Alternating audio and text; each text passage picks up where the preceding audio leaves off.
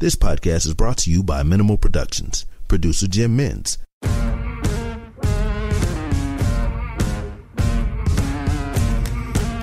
Bail is refused. You're out of order! If it pleases the court. To adopt this affirmation, please say the words, I do. I do. Nothing further from this case. Given the serious nature of this offence, this case is dismissed.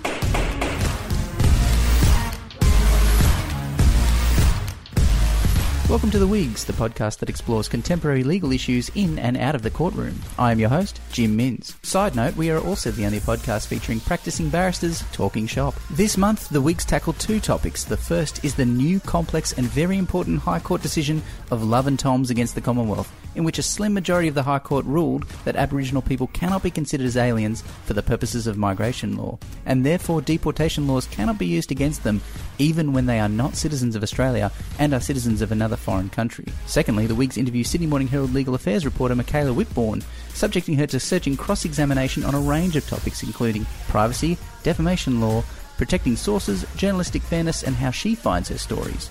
Now, some listeners may have heard that the Wigs were going to tackle legal issues arising from the coronavirus in this episode. However, in the context of a quickly changing and very new public health crisis, and in the interests of getting the best up-to-date information out to our listeners, the Wigs have decided to wait until the next episode at the earliest to, quote-unquote, tackle the issue. Ladies and gentlemen of the jury, please welcome Wig Felicity Graham. G'day, Jim. Welcome again, uh, Stephen Lawrence. Hey, Jim, and it's good to see you all in masks and gloves. Yeah, well, we've got to pre- pre- precaution up. I mean, you know, the wigs and the masks, okay? And the gloves. And last but not least, the great Emmanuel Kirkasharian. Oh, my, fantastic. Oh, lovely, lovely. Oh. So considerate. Before we deep dive into topic one, a quick shout out to a worthy non-profit legal education cause. The annual Reasonable Cause Criminal C P D Conference is on Saturday, twenty-eighth of March, twenty twenty. By buying a ticket, you will be able to complete seven C P D points in one interesting and enjoyable conference day at Ridges World Square, Sydney. Speakers include three Supreme Court judges and an array of leading silks and criminal lawyers. Topics include bail, mental health, the right to silence, and much more. Tickets are at reasonable cause dot net dot a u. When you spend your money at Reasonable Cause Conference, you will know you are making a difference. Reasonable Cause C P D gives one hundred percent of its profits to Sunrise Cambodia, an Australian-run charity that provides assistance to disadvantaged Cambodian children with a particular emphasis on education. Reasonable Cause C P D has raised over two hundred eighty thousand dollars so far in support of disadvantaged Cambodian children. A live stream option will be available in light of the current public health situation. And now for our first topic. Love and Thoms v the Commonwealth, the High Court decision, of course, it's on the tip of everyone's tongue.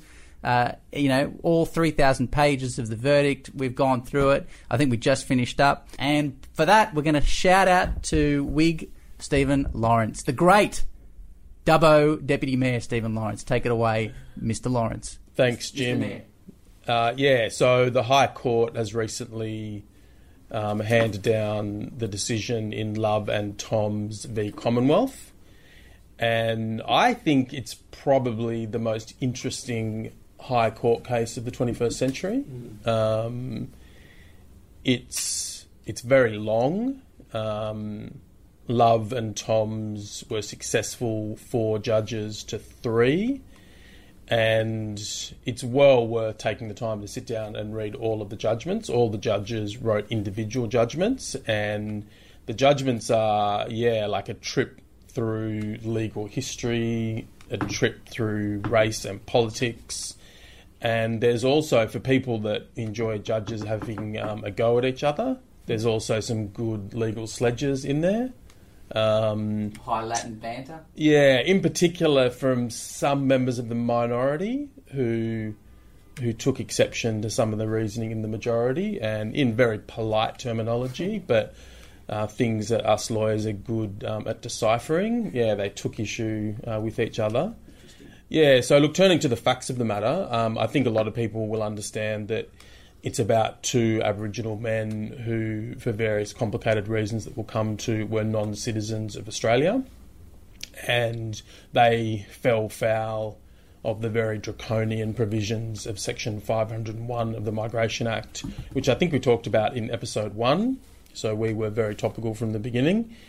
Um, they then faced the cancellation of their visas and return to P and G and New Zealand respectively, and they took this really innovative and unusual argument in the, I think, in the original jurisdiction of the High Court, saying that because they were Aboriginal people, uh, notwithstanding the fact that they were non-citizens and were citizens of two other countries, New Zealand and P N G respectively, that they could not be deported from Australia.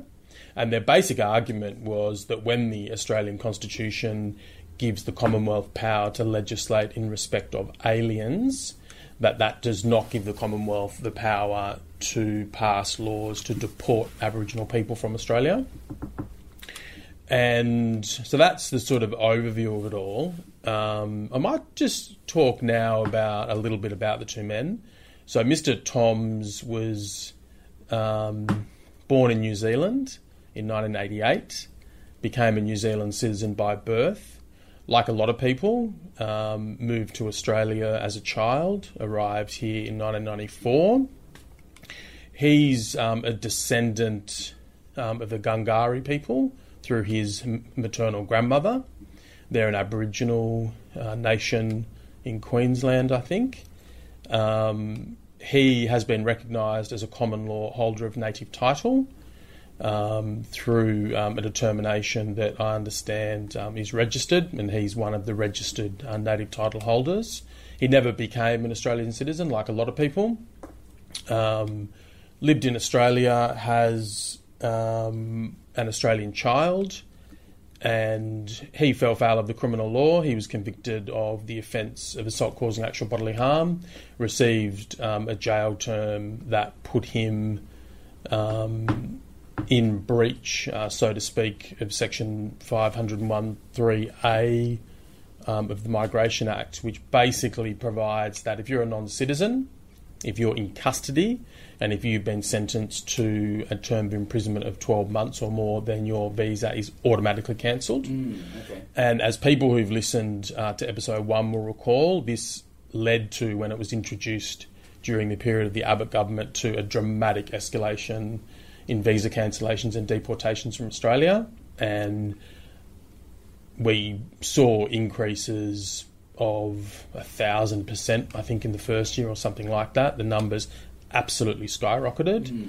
Um, so yeah, it's it's a very draconian provision. There's not anything really like it in comparable countries. If you look at Canada, uh, the U S A, the U K, it's much more discretionary. Um, mm. So really, a very draconian provision. Uh, Mister Love was born um, in nineteen seventy-nine in P N G. Yeah, I was going to ask what, what's Love got to do with it? Yeah, what's, yeah exactly. Uh, he's got a lot to do with it. Yeah, so Mister Love, um, born in P N G in nineteen seventy-nine, uh, so like a lot of people, has sort of a mixed background, um, including Indigenous Australian background and P N G background, as um, is pretty common up there in that sort of northern Australia, Torres Strait sort of area. But there's a native title claim in there, sorry to cut you off. He's not a native title holder, right. uh, but he moved to Australia in nineteen eighty-four. He's a descendant of the Kamilaroi people who are up there um, in northwestern New South Wales, I think, think maybe up into Queensland as well. Um, so like a lot of people, has that sort of mixed background, but is um, is recognised at least by one um, elder of the Kamilaroi people as um, a Kamilaroi person. He moved to Australia in nineteen eighty-four, has lived permanently in Australia since then. He's got five Australian children. Mm-hmm.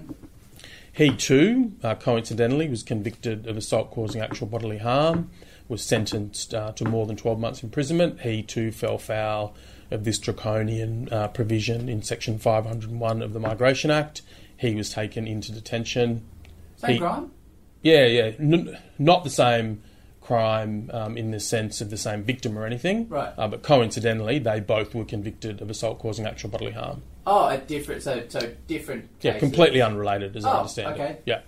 Um, it's sort of a noteworthy aspect of the matter because I think people would well understand that um, a foreign citizen who's convicted of murder or sexual assault or something sort of very serious is likely to be deported. Right. Uh, but the fact that these two gentlemen were convicted only of assault causing actual bodily harm, not to trivialise it, but it's towards the bottom of the calendar of criminal offences, mm-hmm. um, and were then proposed to be deported, I think says a lot about the provisions of five oh one, and when you just on the quick overview I've given of their subjective circumstances, it says an awful lot about our immigration ministers, Dutton um, and the junior ministers, uh, that people like this are in uh, the crosshairs of deportation mm-hmm. when they're not said to have committed the most serious criminal offences. They have extensive links in Australia, not least the fact of Aboriginality mm. uh, and their own children being Australian,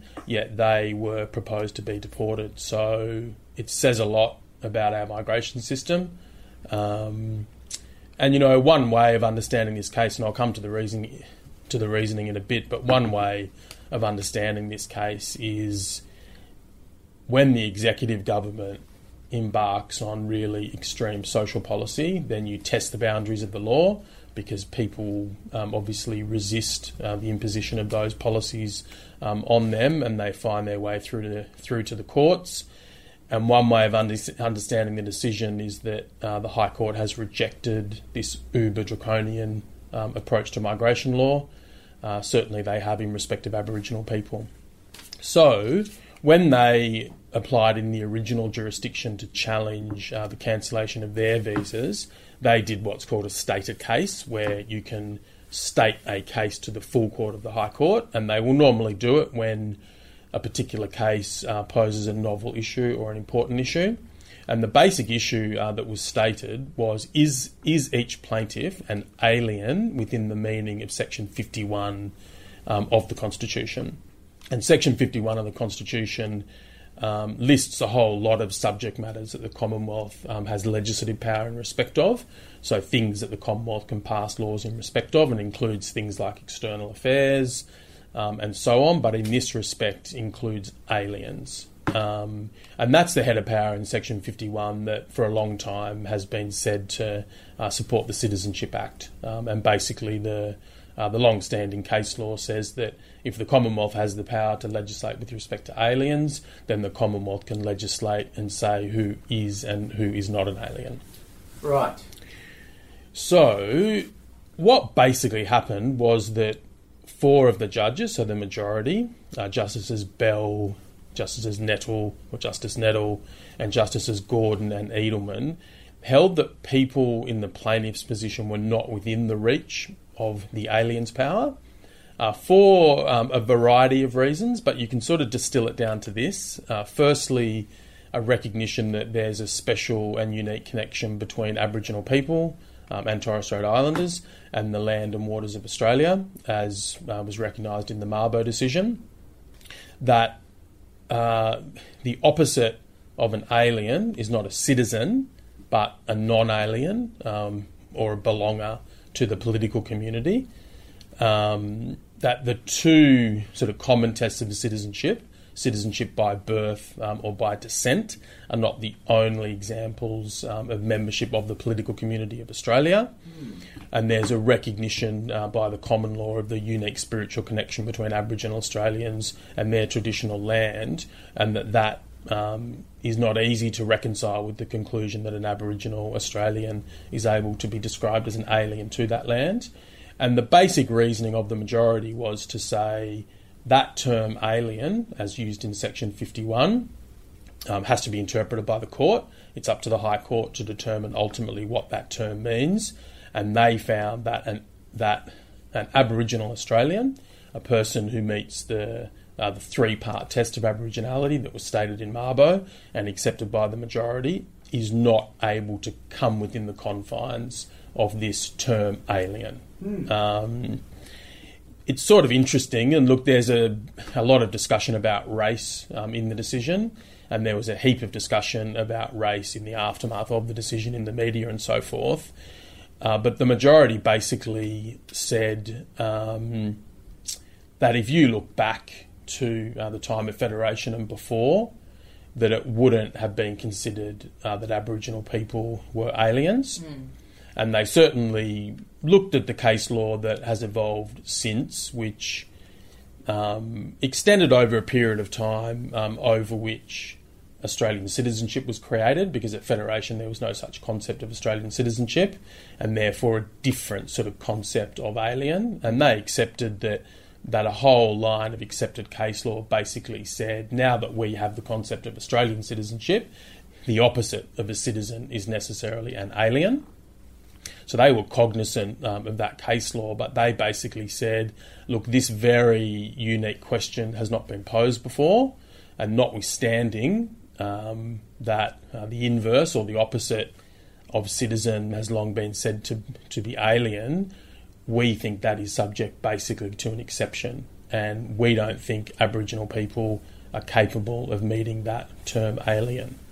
Um, so that's the majority. The minority, and again there are three judgments in the minority, so there's a, um, a variety of different thoughts on it, but they basically said we don't accept that the alien's power is subject to a race-based exception.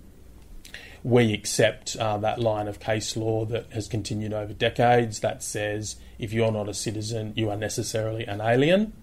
And they pointed to a number um, of policy problems, I suppose, with uh, creating this new category of person who is not a citizen but not an alien um, also. What was the split?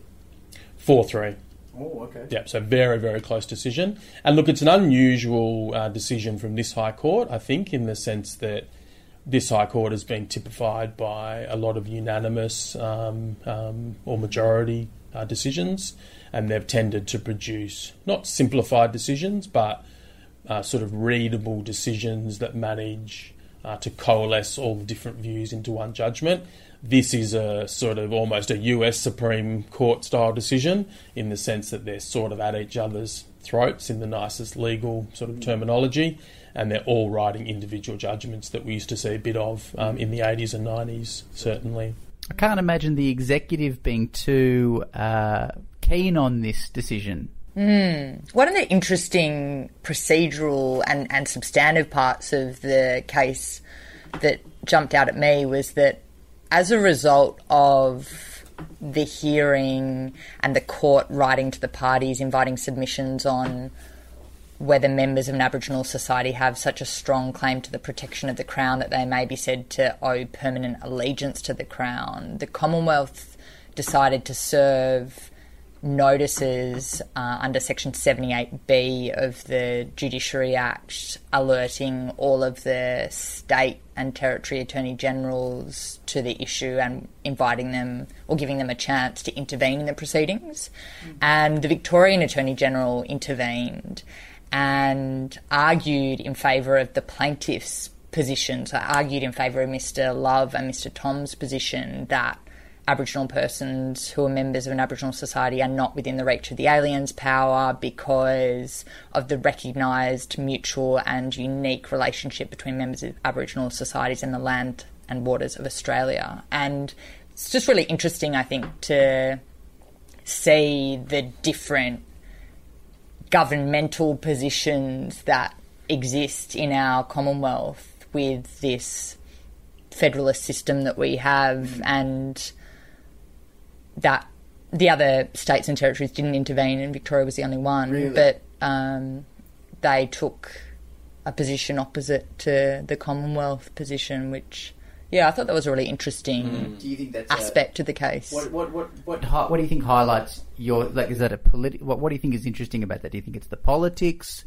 or, because, you know, you've got a Labor government down in Victoria versus a coalition government federally?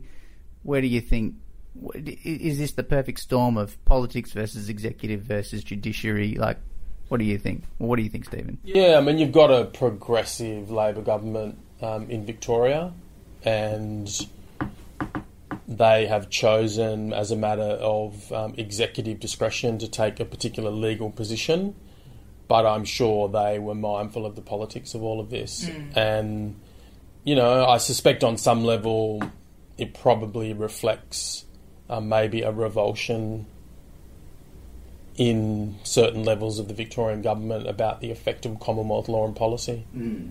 Um, I mean, I could be wrong about that, but, mm. you know, these are decisions that would have been made by the, the Attorney General and the Premier, I would have thought, um, who probably have their own views about these matters. Yeah, yeah, but the reaction from the Commonwealth government has been quite vicious. Mm.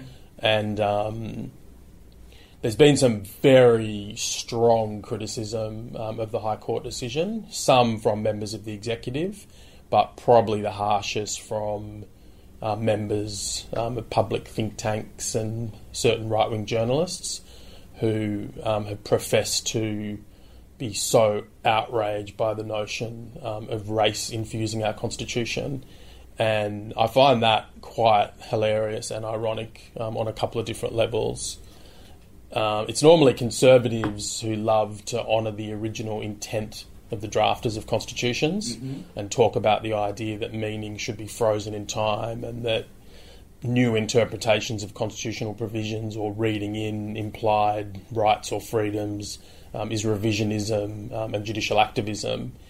Yet on one level, this case is the majority taking a literalist, originalist mm. interpretation of the term alien. Right. So uh, there's a bit of an irony there. I think there's a another level of irony in the sense that anyone who is vehemently arguing that the Australian Constitution sh- should be race neutral in its proper interpretation is ignorant of the provisions of the Australian Constitution right. and ignorant of the history of the Australian Constitution, because race has always been part of the Australian Constitution. So it is not um, a surprising notion, I don't think, to find that that, that term alien was never meant to include Aboriginal people. Mm. Yet the right is all of a sudden outraged about original intent and outraged at the idea that race is part of our Constitution. Mm. And it was amended. Yeah, the race power was, indeed. The race power was amended, mm. and Aboriginal people's unique status, for the most part, was taken out of the Constitution. Yeah, but so in terms of power in the Constitution. Sure, but in terms of using, in terms of the argument that Aboriginal people are specifically dealt with in the Constitution, mm. that's less relevant in light of the amendment, even under an originalist interpretation. Mm. But it's a fascinating judgment, and I spent, I think, probably the better part of about six or seven hours reading it. Um, one of the things that strikes me about the judgment is just the language. The language that's used in this judgment includes concepts like fealty, race, metaphysical connection, all that sort of stuff that we laugh at because we don't really use words like that like to mean word, what they say. I love the word alienage, the yeah. state or condition of being an alien. But just making it up. It's, yeah. it's, it's fascinating if you go back and read this judgment and actually apply the meaning to the words like sovereign and so on. What they're actually saying is really incredibly disturbing. I mean, you're almost talking about people like they're chattel, like they're objects, and they owe these allegiances and people owe allegiances. And Justice Keane, who was in the minority at paragraph two one seven, it talks about this, and he, he talks about taking seriously the notion of permanent allegiance, because I think it's Nettle who probably, in my view, is the most persuasive of the puny judges in the majority. He Nettle talks about this permanent allegiance idea. And what Keane says about that is if you take that seriously, what the majority is saying is that Aboriginal people can't get rid of their allegiance to the Crown, which is an incredible idea that Aboriginal people might not want. Um, it's like their autonomy is constrained in that way, mm. in a way that non-Aboriginal people's autonomy is not. Mm. And you're kind of left with this choice, either identify as Aboriginal, and if you do, sorry, you've got a permanent allegiance to the Crown, mm. or don't identify as Aboriginal, it's the only way out of that. Mm. And that's pretty horrid, and it's pretty frightening in terms of questions of equality before the law, because you've now created a class of people who are owed allegiance to the Crown. Sorry, who owe an allegiance to the Crown, whether or not they want to. Mm. And these are people who historically have been the subject of horrible things at the hands of the Crown. Um, and it's kind of, we're coming in paternalistically over the top and saying, well, we'll look after you and you just owe us your allegiance. Yeah. That's pretty bloody awful from that perspective. And yeah. Yeah, yeah so in Justice Bell's analysis of whether or not Aboriginal Australians could meet the definition of being an alien or not, Her Honour said that Aboriginal Australians are non-aliens because Aboriginal Australians cannot be said to belong to another place. And it seemed to me that that analysis, I mean, there's lots of double negatives and non-aliens and all of these kind of different ways of um, defining terms, or in the positive or the negative and so on. But it seemed to me that maybe the better construction is that rather than that an Aboriginal Australian cannot be said to belong to another place, it's that they cannot be said to not belong to this place, although they might also belong to another place, in the sense that your identity or your sense of belonging doesn't need to be carved up in this way that if you belong somewhere else, you can't also belong here. People have these mixed backgrounds, and I mean, I don't know, maybe Mister Thoms and Mister Love and others in similar situations feel like they have no sense of belonging to Papua New Guinea or New Zealand because they've barely spent any time there or mm-hmm. have no meaningful connection to the place. But you can, I think, imagine, for example, up in the top end, certain Torres Strait Islanders who might have a background that's mixed Torres Strait Islander and other island nations nearby might have some genuine sense Absolutely. Of belonging to both places. Mm. And I don't see how that should mean that they can't qualify as a non-alien here, where their sense of belonging or the fact of their belonging is a genuine one. And I think that sort of highlights one of the points of controversy or revulsion that some on the sort of conservative side have expressed at the decision, because on one view it's this sort of essentialistic idea of Aboriginality. Um, and the Australian loved to, in every article about the case, show the picture, I think, of Mister Love, who's very fair-skinned. Um, and you could sort of see that they were trying to make a point through their choice of picture about this very fair-skinned Aboriginal person. And I think a lot of people would struggle with this essentialistic idea of Aboriginality in circumstances where, as both their cases show, they have this sort of very mixed heritage. They've got links to Papua New Guinea, uh, in one case links to New Zealand. They've got a background of mixed European ancestry. So the case sort of forces or forced the court to grapple with this concept of Aboriginality that has been so controversial in recent times. You know, you don't, you only have to look at Uh, the Andrew Bolt affair in respect of the article that he wrote, all the different controversies about uh, the way that uh, social welfare and resources are allocated and people's disquiet about those things, to see this very sort of tricky terrain that uh, the High Court was on. But, you know, in terms of, uh, you know, one's ultimate opinion about these things, you can't deny this concept of Aboriginality. You can't, I don't think, deny that it's for that community to decide and determine. So to me, it, you know, it raises kind of tricky questions, but I think the High Court was right to recognise that three-part test in Mabo and basically say if that community accepts you and you've got dissent, then you are an Aboriginal person. I think yeah. that's the right thing I mean, for the High Court the to do. The Commonwealth attacked the plaintiffs and the Victoria A G's position as involving some radical reconceptualisation of the law of alien status, being a status arising, that non-alien status could arise from a connection between persons and land.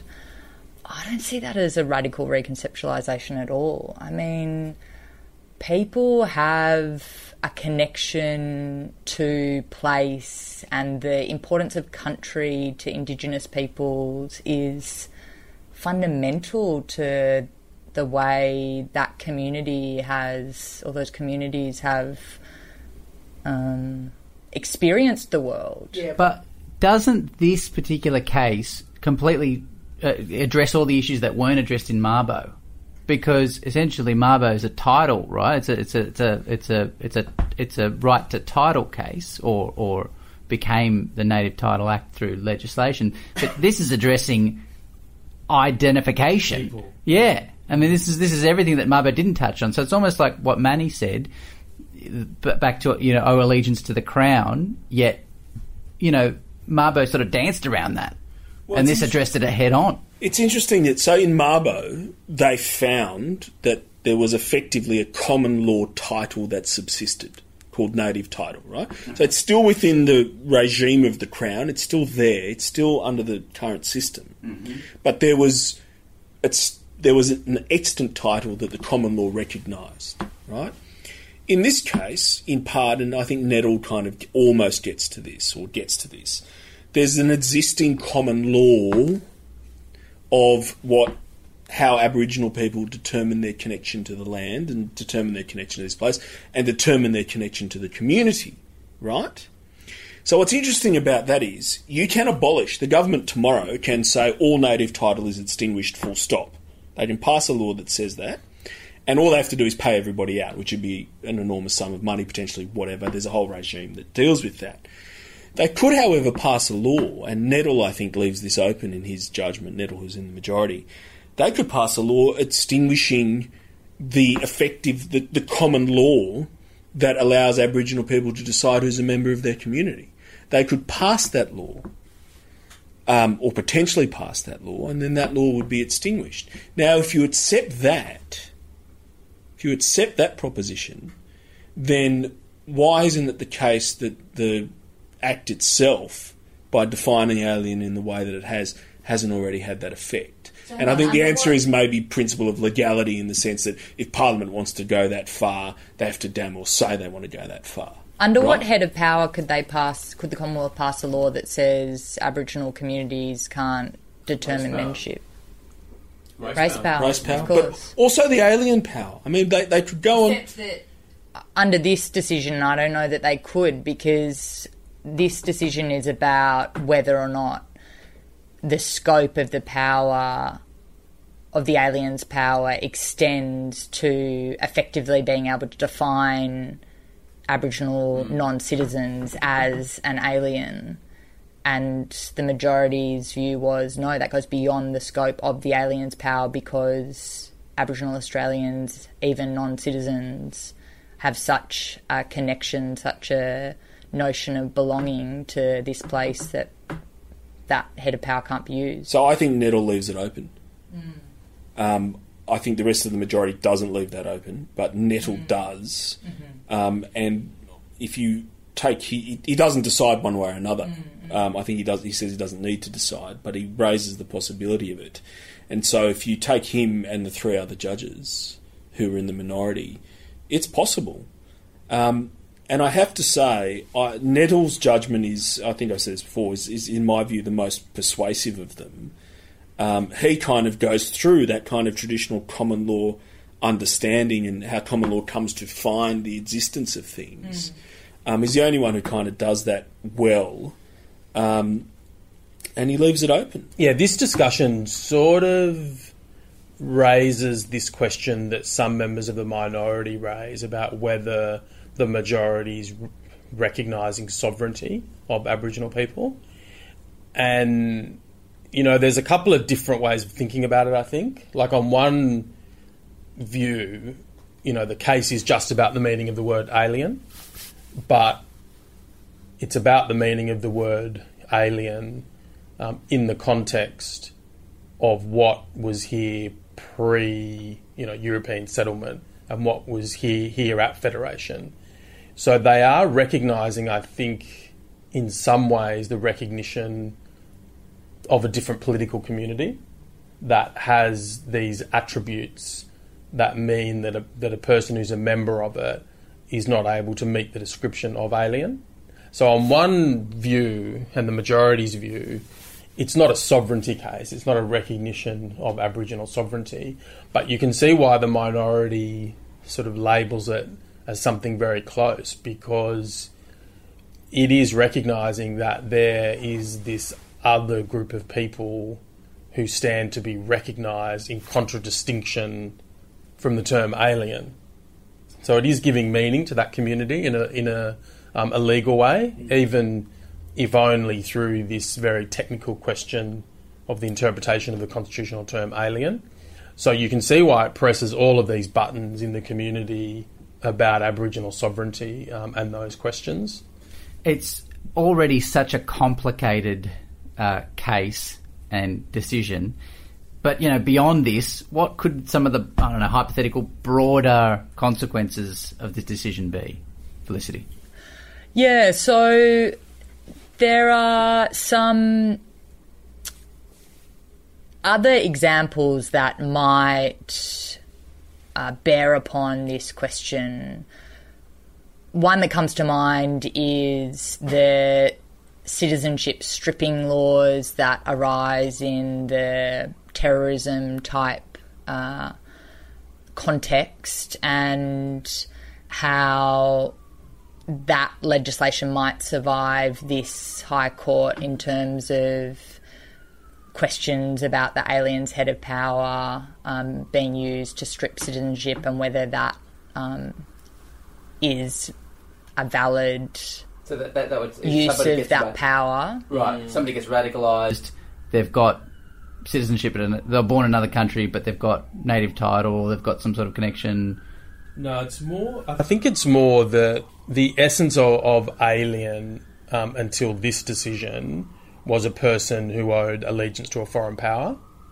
And some of these judgments undermine the idea that an alien is an alien by virtue um, of foreign allegiance. Right. So I think it raises a question about whether you can then use the alien power to strip citizenship okay. from an Australian citizen who also has allegiance to a foreign power, because right. previously that attribute, having allegiance to the foreign power, was considered enough to make you an alien, even okay. if you're a dual citizen. And some of these, it's not clear, but I think some of these judgments start to undermine that notion or that principle. Mm. And then in terms of broader implications otherwise, there's a cohort of people that would fall within the ratio of this case, um, non-citizen Indigenous Australians who have been the subject of a cancellation of a visa under Section five oh one of the Migration Act, and either are in immigration detention now or have already been deported and might have a right to come back into the country, um, or might have a civil action against the government for false imprisonment um, in terms of their detention being not validly authorised by law. So we're talking about a group of people, about how many, Steve? Yeah, The Australian was reporting that the Commonwealth has identified twenty-one people yeah, twenty-one. in immigration detention who might meet the criteria. Wow. And they're working, I think, in, in conjunction with their lawyers to work out what to do. But in terms of people overseas, I saw one or two cases in the media. I think the father of an A F L football player mm. who's been deported, he was raising a suggestion of having um, Aboriginality. Yeah. But I would have thought there's there's quite a few. And the other interesting cohort is going to be people in P N G, so people particularly in that part of P N G that borders uh, Torres Strait and so forth. Are they going to be able to claim entry into Australia, to claim that the laws that could be used to repel them are not valid in the, in their application to them? Mm. And that, I would have thought, would be a significant cohort of people. Mm. I mean, it's a slight, slightly different question to this, but but it certainly could arise. Mm. Does this make a treaty impossible? I mean, I know politically it's probably impossible, but does this mean that since Aboriginal people owe an allegiance to the Crown that they can't get out of, it's, you can't have a treaty anymore without a constitutional amendment? There's all these different understandings of treaty, isn't there? I mean, you know, the international law concept of treaty is an agreement between two sovereign states. Yeah. Yet we have state governments signing things called treaties with Aboriginal communities where there's no real question of two sovereigns agreeing on something. Mm. So I don't know. I've never understood the push for treaty to to be something that has a lot of substantive legal meaning. It seems to me to be more of um, a policy prescription, you know. Okay, so how have uh, Aboriginal and Indigenous people responded to this decision? Professor Megan Davis from U N S W has responded to the judgment, and in a short form has said that the decision reaffirms the deep connection that Aboriginal people have to this land. But she makes a second point that it affirms um, she said that the most appropriate place to resolve the big constitutional question pertaining to my people is actually the political arena and not the courts. So there's obviously a movement on to um, have change to our constitution which recognises the place Indigenous people have in our country. That's been a movement that's been going on for a long time, and Megan Davis has been instrumental in that movement. I guess, as always, with these kind of big questions about how we as humans relate to each other, who belongs, who doesn't belong, how we structure ourselves, often the courts are this really imperfect forum for dealing with those kind of big questions, and they are political questions that require the engagement of citizens and members of our community to to resolve. Hard cases make bad law. Yeah, I certainly haven't heard any Aboriginal people criticise the decision. Um, mm.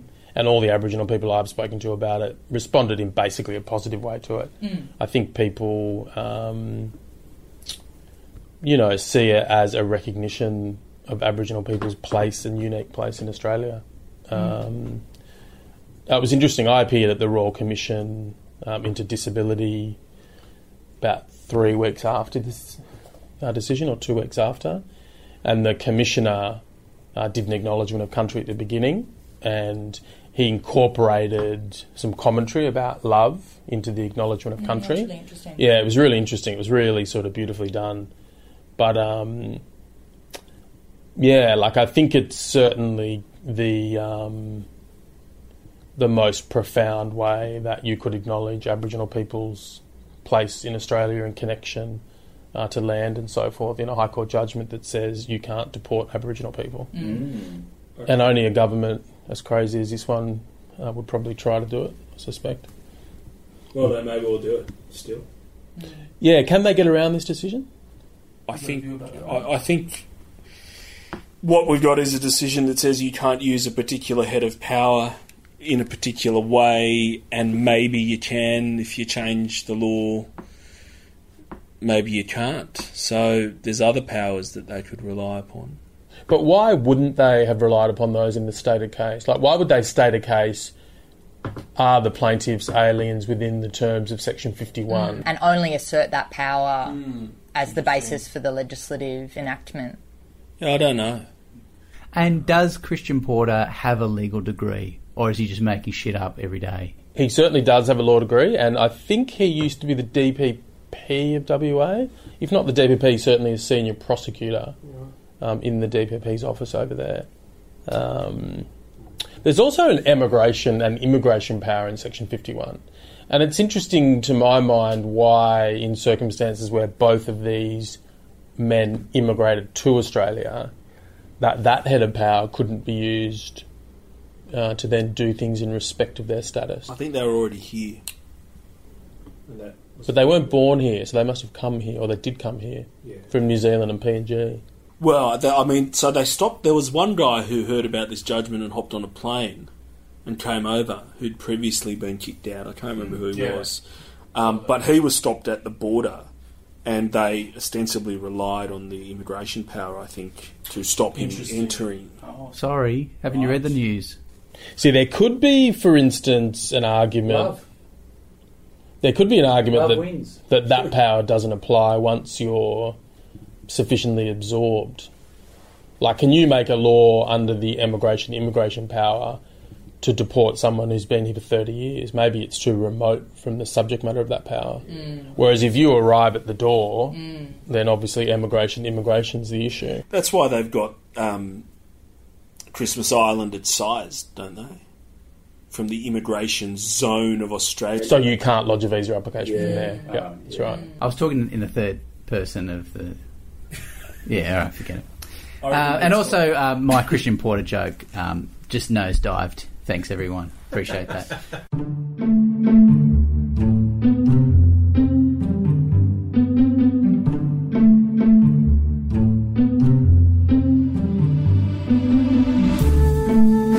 here's our interview with Sydney Morning Herald legal affairs journalist Michaela Whitbourn. Bachelor of Arts, Bachelor of Laws with first class honours from University of Sydney, Tibby to a New South Wales Court of Appeal judge, a year at Mallison's. Um, that's a pretty stellar start to a law career. Uh, how did you end up becoming a reporter after that? Uh, I guess I always had it in my head, even when I was at law school, that I wanted to be a journo, and that's something that kind of really took hold when I was in high school, and I would have t- teachers saying to me things like, oh, you'd get a job at the Herald any day, which to me seemed about as likely as walking on the moon, to be honest. I never really imagined that I'd end up working here. Um, but it was always just sort of there in the back of my mind. So while I really did enjoy my law degree and had a really good time doing all the things that I did in the legal profession, and do miss it sometimes as well, um, I just needed to get this out of my system, and I guess I still haven't got it out of my system, really. Um, but I'm really grateful that I did all those things, because I, I can apply it in my work now. Um, so I've kind of got the best of both worlds, to be honest. Is there hope for you to come back to the law once you've got this out of your system? That being left oh, I, just, I don't know. I mean, I do sometimes in court feel like I would really love to be making that argument myself. On the flip side, I am incredibly grateful sometimes that I don't have to stick around for, you know, the next six months or whatever in a long-running trial, or, you know, working till midnight every night. But, you know, journalism really has a hold on me, and I love it in a way that I haven't really loved anything else before. Fair enough. Professionally. I think I've seen you sit outside and inside A Matter of Mine that went on for a few months, and you were there for most of the time. But um, one of the things, particularly for defence lawyers, is that we see reporters turn up for the Crown opening um, and then they run off, or they watch and report on evidence in chief, but then they don't watch cross-examination. Um, and we kind of get the sense, or what we see in the papers the next day or on the news is, you know, the Crown side of what's happened, the prosecution side of what's happened, and not the other side. Um, why does that happen? Okay, well, I think there are a few things at play there. When you've got a really strong Crown opening, sort of laying out, you know, this theory of the case that they have, that's often quite compelling. And what you have in response is often uh, a fair bit less detailed, I suppose. It may be no more than, my client didn't do this. You know, there's not necessarily a very detailed, you know, account of what else might have happened. So, you know, we'll, we'll report on this very sort of compelling or engaging Crown narrative, and then also that this person says that they didn't do this, the accused says that they didn't do it. Um, but you might not have that really nice or exciting sort of uh, pacey narrative about what else might have happened, who else might be responsible for a particular crime, which is totally understandable.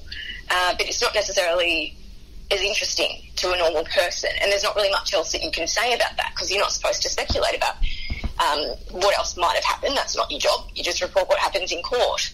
Yeah. Then when it comes to things like cross-examination, I, and many other reporters, I don't think have a particular skill in this regard, know what's going on with the line of questioning, and we, we know the kinds of submissions you might be intending to make down the track based on the answers that you've elicited from a person. Um, but, but the lines of questioning might, might not be that exciting or that capable of being sort of wound into a very neat narrative without putting in a lot of editorialising, I feel sometimes. Like, you know, defence counsel is trying to establish that their client wasn't there on the day in question or whatever else. But on the face of it, the questions are not really that exciting. They're certainly building a case. Um, but they might not be taking you there in a very direct way without you sort of surmising or telling the reader what's going on by filling in some of those blanks. Um, then I think another thing that is at play, and I don't think that I do this, I think I do commit to, to watching the vast bulk of trials, and I know that I've been, in some cases, the only reporter covering, you know, a trial that's gone on for some weeks. I've been the only one in the room for weeks on end. I do think that just um, the lack of resources across the profession in general means that a reporter, even if they're very diligent, can't really afford to devote all the time to covering one trial in detail, as opposed to, you know, maybe five or six trials in less detail. So some of that cross-examination and other things might slip through the cracks, I think it's fair to say. Yeah, fair enough. I'll, I'll, I do want to talk to you about how your time is chopped up, as it were, but before I do that, um, something interesting happening a few weeks ago in the local court where a barrister was criticising the coverage of, or in the Australian Financial Review, of a of, that they covered the, their coverage of a particular case. And the reporter stuck their hand up in the back of the court and says, um, well, I haven't got your submissions, Mister So-and-so, and so that's why that's why the article is how, is how it is. Um, so, but one of the things I think, particularly for defence lawyers, that's hard is we don't know how to engage the media. I think there's a level of distrust sometimes between us and the media. And I just wondered what your reflections on that would be, and, you know, any tips on how to talk to you guys. Barristers are, of course, limited in what we can say, but sort of tips about that and so on. Yeah, I mean, that's really interesting, and journalists do always want to get as much out of the court or the parties as possible when it comes to things like written submissions, because it makes for a better and more accurate and balanced story. But it can be really difficult for us to get some of those documents.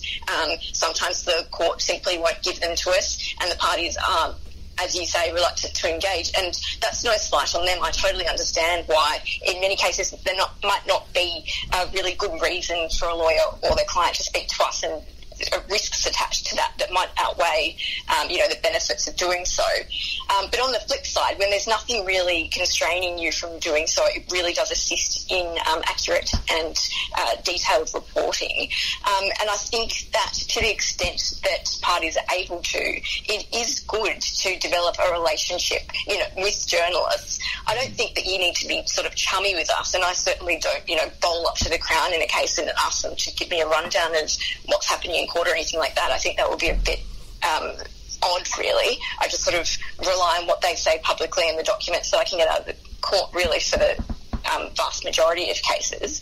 Um, but to the extent that you're able to talk to us and explain things to us, I don't think that's a bad thing at all, and I think it really aids in reporting. Of course, there are limits on that. Um, And, of course, you choose your reporters as well, I suppose. You know, if you get to know that there's someone who reports on a lot of matters um, that are sort of uh, similar to the sorts of matters that you appear in regularly, you know, their reporting is accurate and you have a rapport with them, I don't think there's a huge risk attached to that. And there's uh, quite a lot of upside as well, I think. Yeah. Mm. And off the record is off the record, right? We can You can do that kind of thing. Well, absolutely. I mean, I'm privy to a lot of people's secrets, and sometimes they just, you know, people tell me things that I don't even need to know for my job, but I just sort of file it away in this little filing cabinet in my head, which is that I'm never going to speak about this again. Um, it's a funny job like that. Um, but I think journalists take that obligation really seriously. Um, and we're, we're also, um, you know, very privileged to be, um, you know, privy to people's, um, you know, most sort of stressful or sort of interesting times in their life, and reporting on those um Has, you know, there's a lot of responsibility attached to that, and it's privilege as well. Mm. So, Michaela, when you're reporting particularly on criminal cases mm. at a pre-trial stage or even at a trial stage, are you thinking about the ethical considerations that apply in terms of yes. making sure that an accused will get a fair trial, notwithstanding yes. what you might report on? Yeah, so how do you take that into account? Um... Certainly, um, I am sort of given a fair bit of free rein, I suppose, in what I cover. And if I was to say to my bosses, you know, there, there are no obvious restrictions on us reporting what happened in open court today, but I can see that if we do, it might create some problems, and I can see that there might also be some applications made later by the accused about whether or not this reporting has affected their ability to get a fair trial. I've certainly done that before, including in quite a high-profile matter that I'm not going to mention, um, where I've just thought, no, if I report on this, there's nothing really to stop me doing so, but I can see that it's probably going to cause problems. And there's really no good reason to do so. I don't think the public interest in a pre-trial hearing, um, you know, outweighs the risk of prejudicing that trial. I think it's perfectly fine to wait until the trial to report on the allegations there and, you know, the witnesses that are appearing before the court and that sort of thing. Mm. Um, yeah, so I think it probably depends on the individual, but also, you know, every organisation has lawyers who are casting their eye over our reports as well from court, and I'm sure they would have a view on some of those pre-trial reports as well. So just going back to Manny's uh, question about off the record and so forth, have you ever been in a situation where where a court has wanted information from you that you've been told by someone? And if not, and if you were in that situation, would you be willing uh, to go to jail to protect a source? yeah, so I haven't personally been in that situation, but yes, I do take my obligation to respect people's confidences really seriously. And to be honest, if people didn't think I took that seriously, then they would have no reason or no confidence um, in coming forward and giving me information. So it has to be that way. So yes, I would not be willing to yield that information. Of course, you know, um, it is a problem for journalists that we don't have, you know, absolute protection in these circumstances. Um, and I'm fortunate that I haven't really been put in that position where I have to consider this in a very real way. Uh, but no, no journalist would likely yield that information. And mm. uh, my view is that I wouldn't tell anyone who my sources are. Michaela, with the with the raids, the A F P raids on the A B C and I think News, um, has there been a shift in mood in, in the media, do you think? Is there is there a bit more fear around that you might get raided, or, you know, you've got to look you've got to look behind you a little bit more? I think it did ratchet up the pressure on us and the timing of those raids. So we had the raid on the A B C as well as on uh, the home of News Corp journalist Annika Smethurst. Mm. Uh, did uh, suggest that there was a degree of sort of planning um, and uh, a desire to uh, send a message, I suppose, um, so that it wasn't just sort of a random Uh, coincidence that these raids happened in close succession, um, and if the message wasn't being sent specifically to journalists, then perhaps it was being sent to our sources, but likely it was being sent to both. Um, so yes, I think it did uh, create a great sense of unease about our ability to report on matters of great public interest, um, and whether or not um, that out just reporting on matters of public interest is a crime. So yes, it has it has changed the mood across the profession, and we would be looking for changes to some of these um, provisions, including whistleblower protections, so that we have more comfort that we're able to report on stories in the public interest than we do at present. Um, that said, I think there are other laws that also uh, stand in the way of public interest reporting that uh, sort of are less, well, they're not flying under the radar, but they're probably less scary than criminal laws, and that would be defamation laws in Australia. Mm. And news outlets are also pushing for reforms to those laws to make it easier for us to do our job and to defend public interest reports. Do you think it should be, in terms of defo, it should be pretty much anything goes? Uh, no, I don't. I mean, I do take the view that, you know, a person's reputation is valuable, and obviously reporters shouldn't have free rein to besmirch a person's reputation when they don't have, you know, a really good basis for doing so. Um, and I don't think that we sort of stand separate from other people who can also be sued for defamation, including bloggers and people of that nature, although perhaps they don't have the same kind of public interest drives that we do. It depends on the case. Um, but I think some of these laws are just unworkably difficult for us, um, and there and it sort of operates in two ways. We probably need changes to the law itself, and then we also need, in some respects, probably a bit of a cultural change. So um, some of the defences that are particularly difficult for us to work with are things like qualified privilege, which operates in cases where we're arguing basically like that perhaps a mistake was made in somewhere in a report, but we were operating reasonably and the story was of public interest and there's no malice on the part of the reporter or the news organisation. Mm. Now, that defence very rarely works for us in practice, which in our view is a sign that the defence is just completely unworkable, and perhaps the way the courts are interpreting it is holding us to a standard of reasonableness that is actually perfection. Mm. So whether or not you need to change the way that defence is drafted, or whether or not there needs to be a cultural change, is an open question. Perhaps we need a separate defence that is a broader public interest-style defence, but they all need to be worded really carefully, and if they're not, then they, they're probably going to fall into the same trap as qualified privilege. And that defence can also be really hard to prove in cases where we have a great but anonymous source, because we're asking the court to trust that we acted reasonably, but we can't tell them why and who gave us that information and why it was so good. Mm, yeah. So that's a real pickle for us. Yeah. yeah. So in terms of a day in the life of a legal affairs reporter, how do you or your editors go about picking the matters that you're going to follow and write about?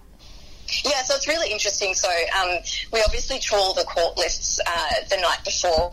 So we're looking for matters that we've never really seen before that might just leap out at us, that might be sort of a high-profile plaintiff or defendant or accused that we've never heard of before, or things that we know have been on the boil for a long time because police have told us the charges have been laid against someone or it's a long-running matter.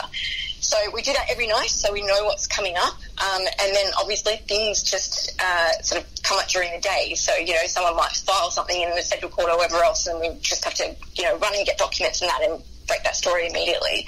Um, all the reporters that cover courts at the Herald, for example, have a fairly high degree of autonomy in what they cover. So, of course, we're telling our bosses every day, these are the things that are in court, these are what we think are the most high-profile matters, and then perhaps our editors will disagree and say, no, perhaps go there. But in most cases, they'll trust our judgment on that, which is really good. Um, and then we sort of divide up the cases according to who's sort of best placed to cover something or has a particular interest in it. So I tend to do sort of more white-collar crime matters, legal policy, things like defamation. I don't do a lot of violent crime. I do a lot of corruption-related matters. Um, as if it's kind of fallen out that way. There hasn't really ever been a discussion about that. Um, but it's a job with a high degree of autonomy um, and not a very high degree of certainty. So, you know, you get some idea from the court list about what you might be doing the next day, but there are always things just happen during the course of the day. Mm. A J. So um, at the moment, of course, with uh, coronavirus being, you know, sort of the topic on everyone's lips, I filed a story today, for example, about um, the Supreme Court's new approach uh, to minimising the spread of that virus, which is to obviously discourage lawyers from coming to court as much as possible. And we're not um, going to be allowed water at the bar table anymore, which is something that... Right. Yeah, I drink so much water in court. I bet it never comes back too. Yeah, they've removed the Supreme Court all uh, water jugs and cups from the t- bar table. Is that because people might share them?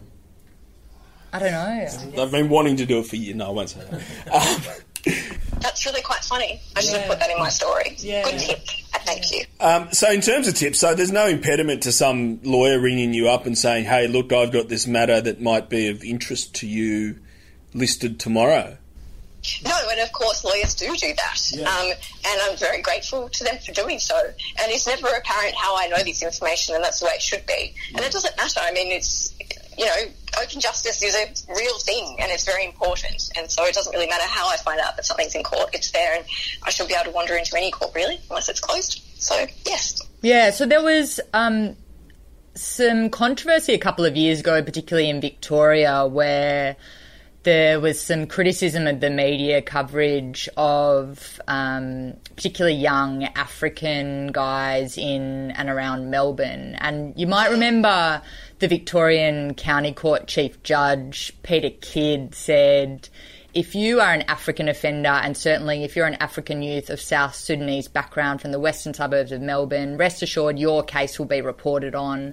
The media choose to report on those cases. That creates an impression that a very significant proportion of our work is taken up with African youths from the western suburbs of Melbourne. That's a false impression.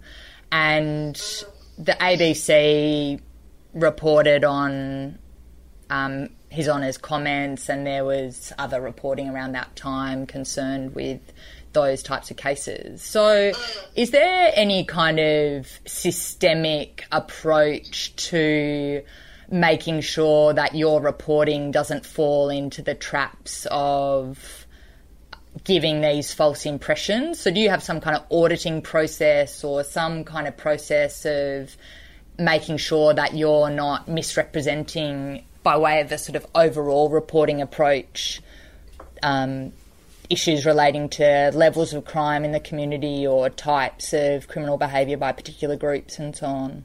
Mm, that's an interesting question. I think maybe that sits outside a newsroom proper. I mean, I would have concerns about that if I thought it was going on. I don't think that we're overrepresenting a particular type of crime necessarily. It, I mean, people could make a complaint probably to bodies like the Press Council if they thought that was happening.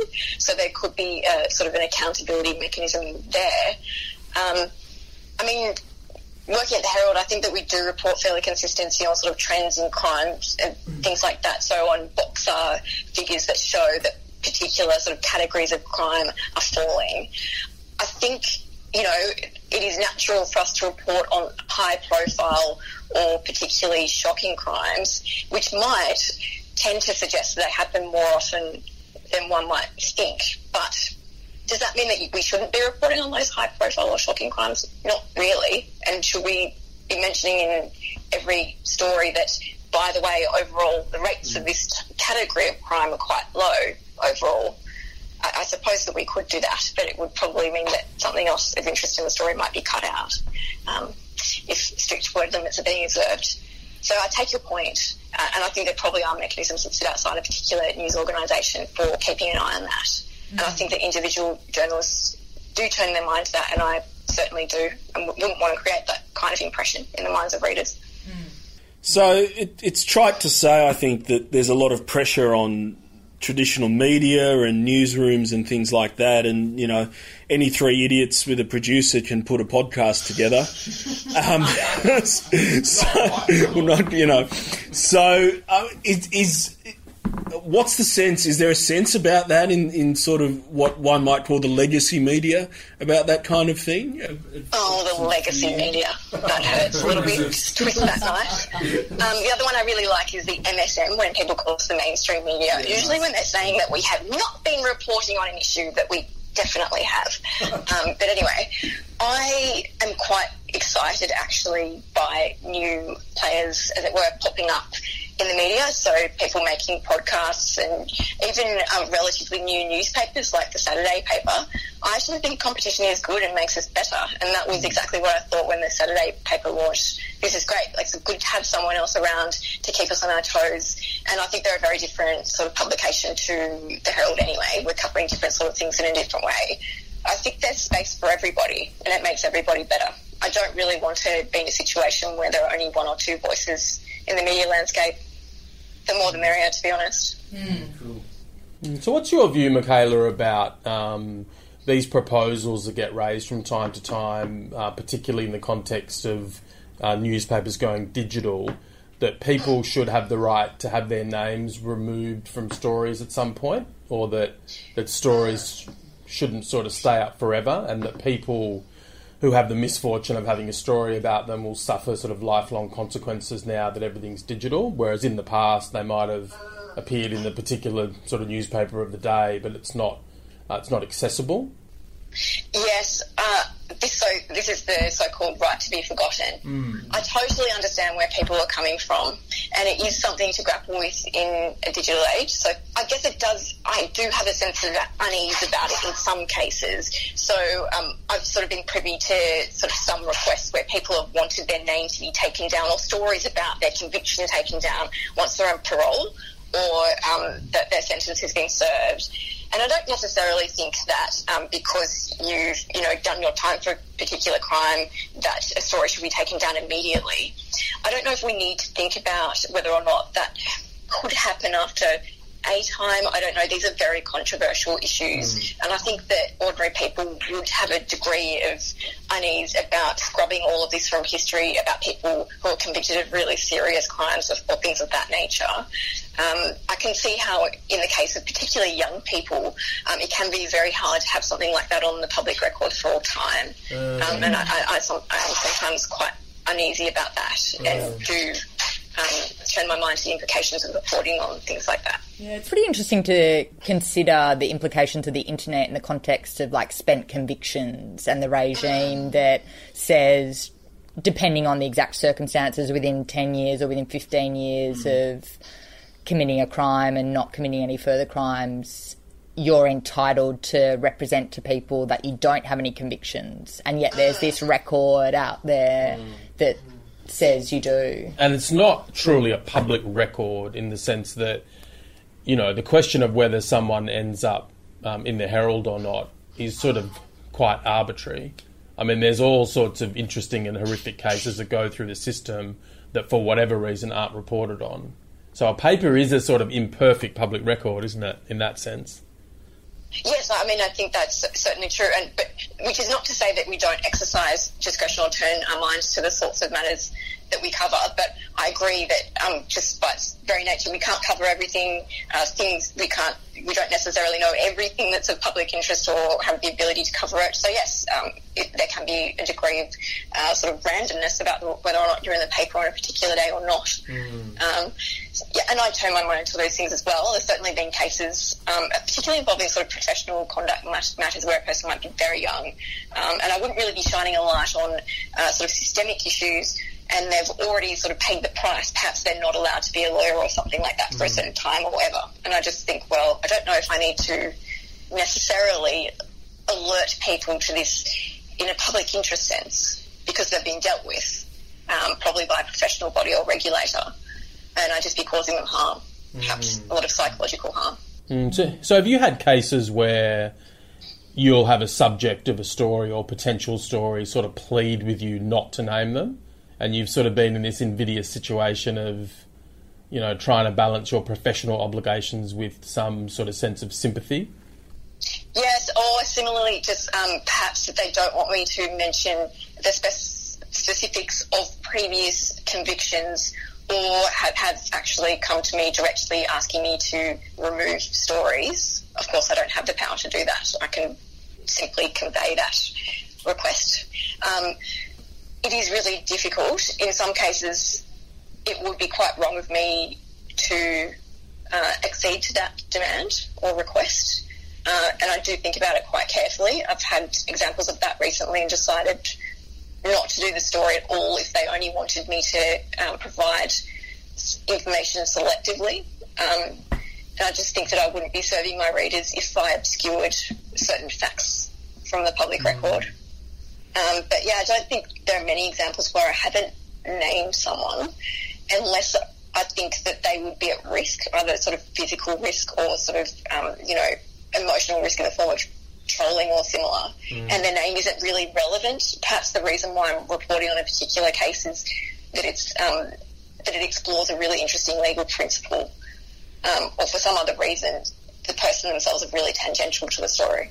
So it's a case-by-case thing, but it would give me a degree of discomfort, I think, if uh, people were to ask me that often, and I wouldn't accede to it lightly. Mm. So, Michaela, how easy is it for journalists to obtain primary court material like the tapes of the argument or the hearing, or access to copies of exhibits and the transcript and so on? And do you find that courts are sceptical or untrusting of journalists in terms of providing that material or access to that material? Uh, the interesting thing about this is that it, it is a huge battle for us in some cases, and the rules in different are different in different courts. Mm. So your ability to get access to material might be quite good in one court and really bad in another, and the timing of when you'll get access can also be really different. Things like recordings, uh, virtually impossible to get those. Um, exhibits really depend. You might not be able to. Transcript also pretty unlikely unless the party wants to give it to you, and it's very expensive.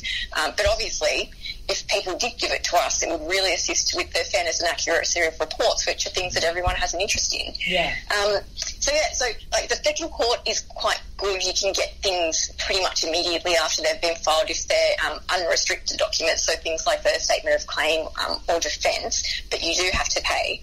You don't have to pay in other courts, but the timing of when you get those documents varies.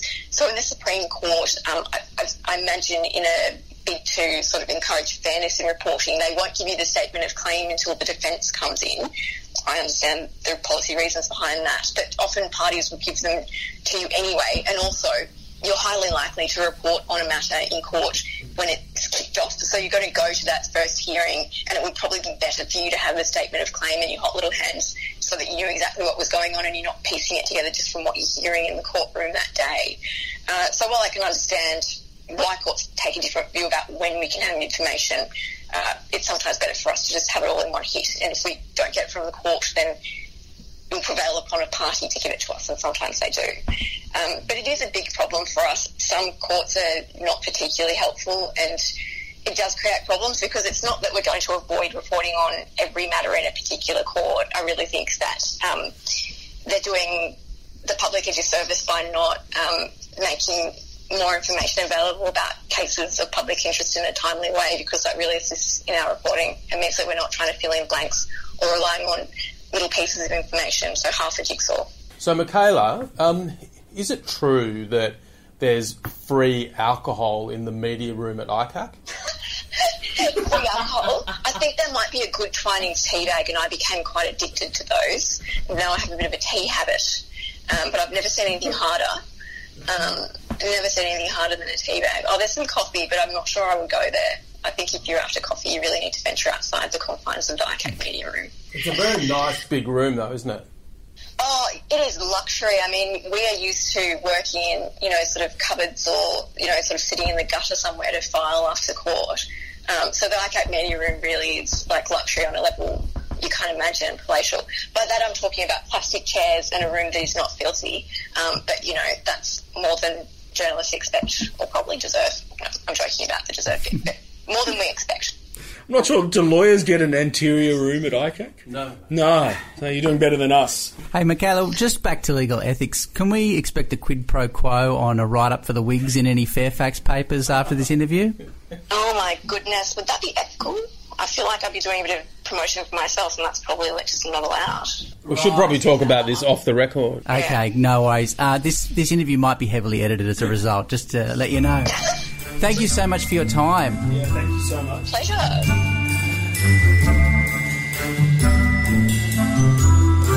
Now for the story of the man behind the Piddington Society. The Whigs could not resist squeezing in a little legal history. Here is Felicity with the tale. Albert Bathurst Piddington was appointed to the High Court of Australia in early nineteen thirteen and resigned a month later, never handing down a judgment nor even hearing a case. He is easily the shortest-serving High Court justice in our country's history. Piddington was appointed at a time when the High Court was being expanded from five to seven justices after the initial establishment of the court as a bench of three a decade earlier. He resigned following severe criticism that his appointment was tainted by attempts at court stacking. Here's the background. In nineteen eleven, the Labor government under Prime Minister Andrew Fisher put forward a constitutional referendum proposing to give the federal government increased power over corporations and industrial relations, and to allow it to nationalise monopolies. It was defeated in all states but Western Australia. Fisher, not giving up, held another referendum in nineteen thirteen on the same issues, but again was defeated. With the increase in numbers on the High Court, the Attorney General, Billy Hughes, under Prime Minister Fisher, took the opportunity to try to stack the court. Fisher and Hughes were looking for justices who would give a broad interpretation to the Constitution of Australia, particularly of Section fifty-one, which divides powers between the federal and state governments. If the Constitution were interpreted broadly, then the need for a referendum might be circumvented, and the Commonwealth could enact laws in the federal parliament as it desired. Attorney General Hughes put feelers out through Piddington's brother-in-law, poet and politician Dowell O'Reilly, to find out Piddington's views on states' rights. O'Reilly was not sure and so sent a telegram to Piddington, then overseas. O'Reilly asked Piddington about his views of Commonwealth versus states' rights. It reached him in Egypt on the second of February two thousand thirteen, and Piddington responded, quote, in sympathy with supremacy of Commonwealth powers. Shortly followed another telegram, this time from Attorney General Hughes, officially offering Piddington the High Court appointment, which he accepted. The announcement of the appointment in Australia was met with harsh criticism from both the New South Wales and Victorian bars. They refused to welcome Piddington as a judge. The press launched a strong media campaign against Piddington and also against Sir Charles Powers, the other new justice to the court, also considered a political appointment. Powers took on the job whilst Piddington resigned, never having heard a case. Piddington told Hughes that he believed he was compromised by the pre-appointment telegrams. Hughes, who was widely criticised for trying to stack the court, labelled Piddington a coward and called him a panic-stricken boy. Piddington went on to be, in the High Court, both an advocate as King's Counsel and a litigant as a victim in a motor vehicle accident. He was a commissioner in New South Wales for industrial relations, and in nineteen twenty-two he unsuccessfully challenged Hughes in the parliamentary election. In two thousand ten, inspired by his brevity and commitment to justice, lawyers in Western Australia established the Piddington Society. The Piddington affair in some ways seems remote from the current state of affairs in our High Court. In the decision of Love and the Commonwealth, discussed in this episode, we can see that the governments which appoint justices seem to have little effect on how particular justices rule in controversial cases. This is surely a good thing. Yet the spectre of politics is never far away. In the aftermath of the Wick and Mabo decisions in the nineteen nineties, there were vociferous calls for the appointment of capital C Conservatives to the court. Similar calls have been made in the wake of the Love decision. Fortunately, the possibility of court stacking or court packing seems remote. This is not so in the United States of America, where the Supreme Court is seen as highly politicised and frequently divides on partisan lines. There were open calls for court stacking by prominent contender for the Democratic presidential nomination, Pete Buttigieg, while on the Republican side there was open obstruction of President Obama's right to appoint a replacement for Justice Scalia. Time will tell if Australia will follow the U S A down that path. Welcome back to the Wigs. Oh, it's uh, it's time to leave with some hope and uh, some uh, faith in the future. You know, coronavirus be damned. And uh, what what what better way to be left with hope than to talk to three depressing egghead lawyers about uh, how how fun fun things are. Starting with Emmanuel Kirkasharian, what's your fun thing for the month? Well, I booked my wedding. Hey, that's a fun thing. In a few months, and we've been scouting locations for the um, honeymoon. We're thinking about maybe going to China or something like that. Wuhan, Italy, sort of via Japan. In Milan in early January before it went on lockdown. Where did you go? Right, so you're a potential carrier. No. That's... Thanks. How long has it been? Um, Fantastic. Yeah, and my fun thing is just doing wedding stuff. Like I'm getting, I went and saw a guy to have a suit made today, which is pretty fun. Lovely. It's going to be red or Tyrian purple or something like that. Fantastic. Um, yeah. How fun. Yeah. See, this is what I'm talking about, Stephen Lawrence. Fun things. Yeah, so my fun thing is um, a very dear friend of mine is having a birthday on the weekend. Yay. And I'm going to take a whole lot of Corona and... Nice. Enjoy the party. And toilet paper. Yeah, mate. Shower him or her with love. Um, yeah, that's my fun Great. Thing. Uh, yeah. Fantastic. I think that's fantastic. Now, to take our leaf out of uh, these two examples, Felicity Graham, can you please uh, enlighten the Wigs audience with your fun thing? And please make it fun. Yeah, well, it will be fun. Thank you. Uh, Jim, I'm heading off to a movie tomorrow night. Oh, thank God. Backtrack Boys. Oh, it's a documentary. Going with a good friend of mine who works in the kind of space of monitoring conditions of kids in detention, and yeah, I think it'll be a really interesting look at um, issues to do with how Aboriginal young people have been treated and targeted in our criminal justice system. Your friend made the film? No, but I'm going with her. That sounds a bit depressing. Is that yeah. fun? Yeah, I don't, I don't think that rates as fun. We'll get a drink beforehand. We'll get a drink beforehand, fun. Maybe a drink afterwards. Fun. Yeah. So I went to a premiere of that uh, movie in Dubbo. Mm-hmm. Yeah, it's really good. Yeah, you sound over the moon about it. Yeah, yeah, he was there, Bernie. What's his name? Bernie Shakeshaft, who's the guy that runs Backtrack. He was there. uh, but hang on a minute. We can't end the episode before we find out your fun Jim's thing, fun Jim. Thing. Um, so my fun thing is I will continue to um, be brain dead for a couple of months until the next episode of The Wigs, when I have to pretend like I understand what you guys are talking about. Now, I'm just kidding. I bought a, um, a new guitar, and I'm just waiting in the mail for it to come. Okay, ladies and gentlemen, what a fantastic way to end this episode. It's been a pleasure. Ladies and gentlemen, take care. We'll see you then.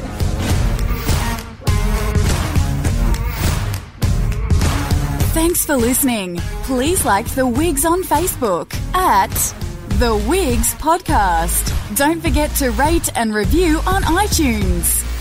This podcast was brought to you by Minimal Productions, produced by Jim Minns.